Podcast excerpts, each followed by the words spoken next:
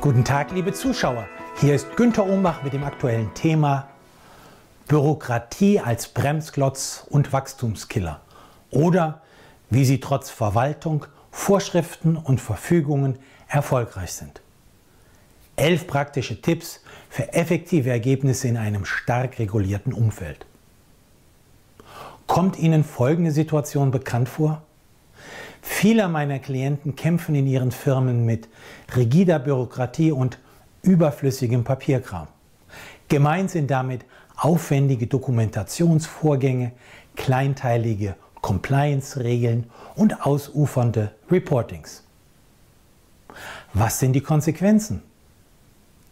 Regulierungswut und das Beharren auf Vorschriften sind Ausdruck einer überholten Weisungs-, Vorgaben- und Kontrollmentalität.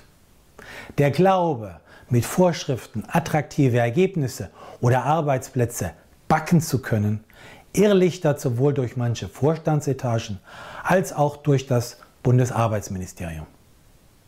Die Wirklichkeit jedoch, überbordende Regularien führen zu emsiger, aber ineffektiver Betriebsamkeit und schaffen den trügerischen Eindruck von Sicherheit. Die Wahrheit, Firmen werden dadurch langsamer, unkreativer und schwerfälliger. Und somit anfälliger für Überholmanöver durch die Konkurrenz, die heute in der ganzen Welt sitzen kann. Heute ist Schnelligkeit bei Entscheidungen und bei der Implementation eine der entscheidenden Erfolgsfaktoren. Der Bürokratie als Zeitdieb alle Vorgänge verlangsamt, werden Marktchancen verpasst. Überschrift Die zwei Gesichter der Bürokratie. In bestimmten Bereichen wie beispielsweise Arzneimittelsicherheit, Produktqualität und wissenschaftlichen Studien sind klare Prozesse, Unterlagen und Arbeitsschritte natürlich unabdingbar notwendig.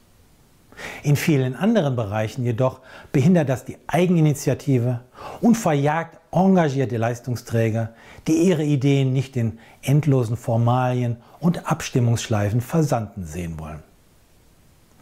Diese fähigen Mitarbeiter wechseln dann zu agilen Firmen, in denen sie Innovationen tatsächlich vorantreiben können.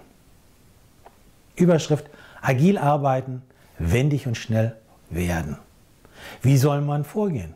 Dies ist im Prinzip einfach.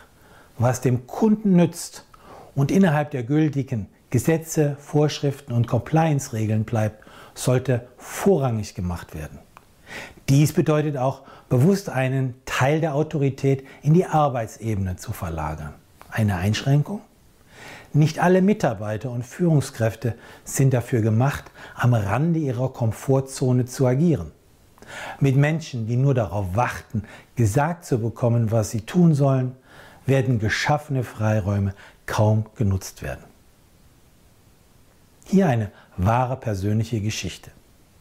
In meiner Funktion als Marketingdirektor wurde ich von der Controlling-Abteilung der Firma um eine detaillierte, nach einzelnen Monaten aufgegliederte Umsatzprognose gebeten.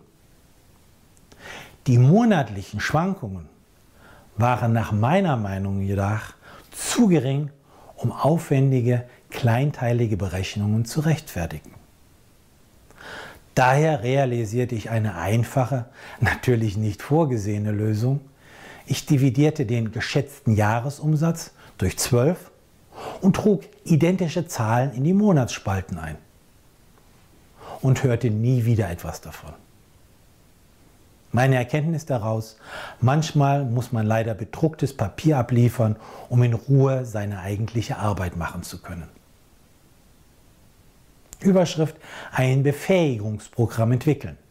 Hier elf Punkte, die man bevorzugt annehmen bzw. fördern sollte. Erstens, die Chancen der Digitalisierung erkennen und ergreifen. Zweitens, statt E-Mail besser ein Telefonat führen. Drittens, statt langer E-Mails besser kurze E-Mails schreiben. Viertens, nur die Leute einkopieren, die für das Projekt relevant sind. Fünftens, Schreiben Sie keine Meetingprotokolle, sondern Aktionspläne. Sechstens. Silos aufbrechen durch Bilden interdisziplinärer Teams. Siebtens. Frühzeitig aktiv Feedback vom Kunden einholen. Achtens, manchmal handeln, ohne alle Details zu kennen. Neuntens, Personen, die Fehler machen, nicht bestrafen im Sinne einer richtigen Fehlerkultur. Zehntens, Genehmigungsverfahren vereinfachen im Sinne von Streamlinen. Und elftens, nicht alles, was auf Ihrem Schreibtisch landet, muss auch erledigt werden. Manche Dinge erledigen sich von ganz alleine. Überschrift, stellen Sie alles auf den Prüfstand. Wie können Sie Ballast abwerfen? Überlegen Sie mit Geschäftsleitung und Teams auf informelle Weise, welche Regularien eventuell abgeschafft werden können, um agiler und schlagkräftiger zu werden und um Wachstum und Innovationen zu fördern. Um praxisnahe Antworten zu erhalten, ist die Frage, was kann entfallen, leider weniger geeignet. Zielführender ist vielmehr die augenöffnende Frage, wie wird es eigentlich aussehen, wenn es einfach wäre? Eine erprobte Formulierung, die es in sich hat. Schlussfolgerung und Empfehlung. Möglicherweise kommen Ihnen einige Empfehlungen provokant vor. Wenn Sie die Anregungen nach und nach zuversichtlich umsetzen, werden Sie bald mehr Spielraum haben als ursprünglich gedacht. Daher probieren Sie es aus. Sie möchten weitere Tipps erhalten? Dann finden Sie praktische Empfehlungen und aktuelle Auswertungen im Management-Newsletter, den Sie gratis anfordern können auf www.umbachpartner.com.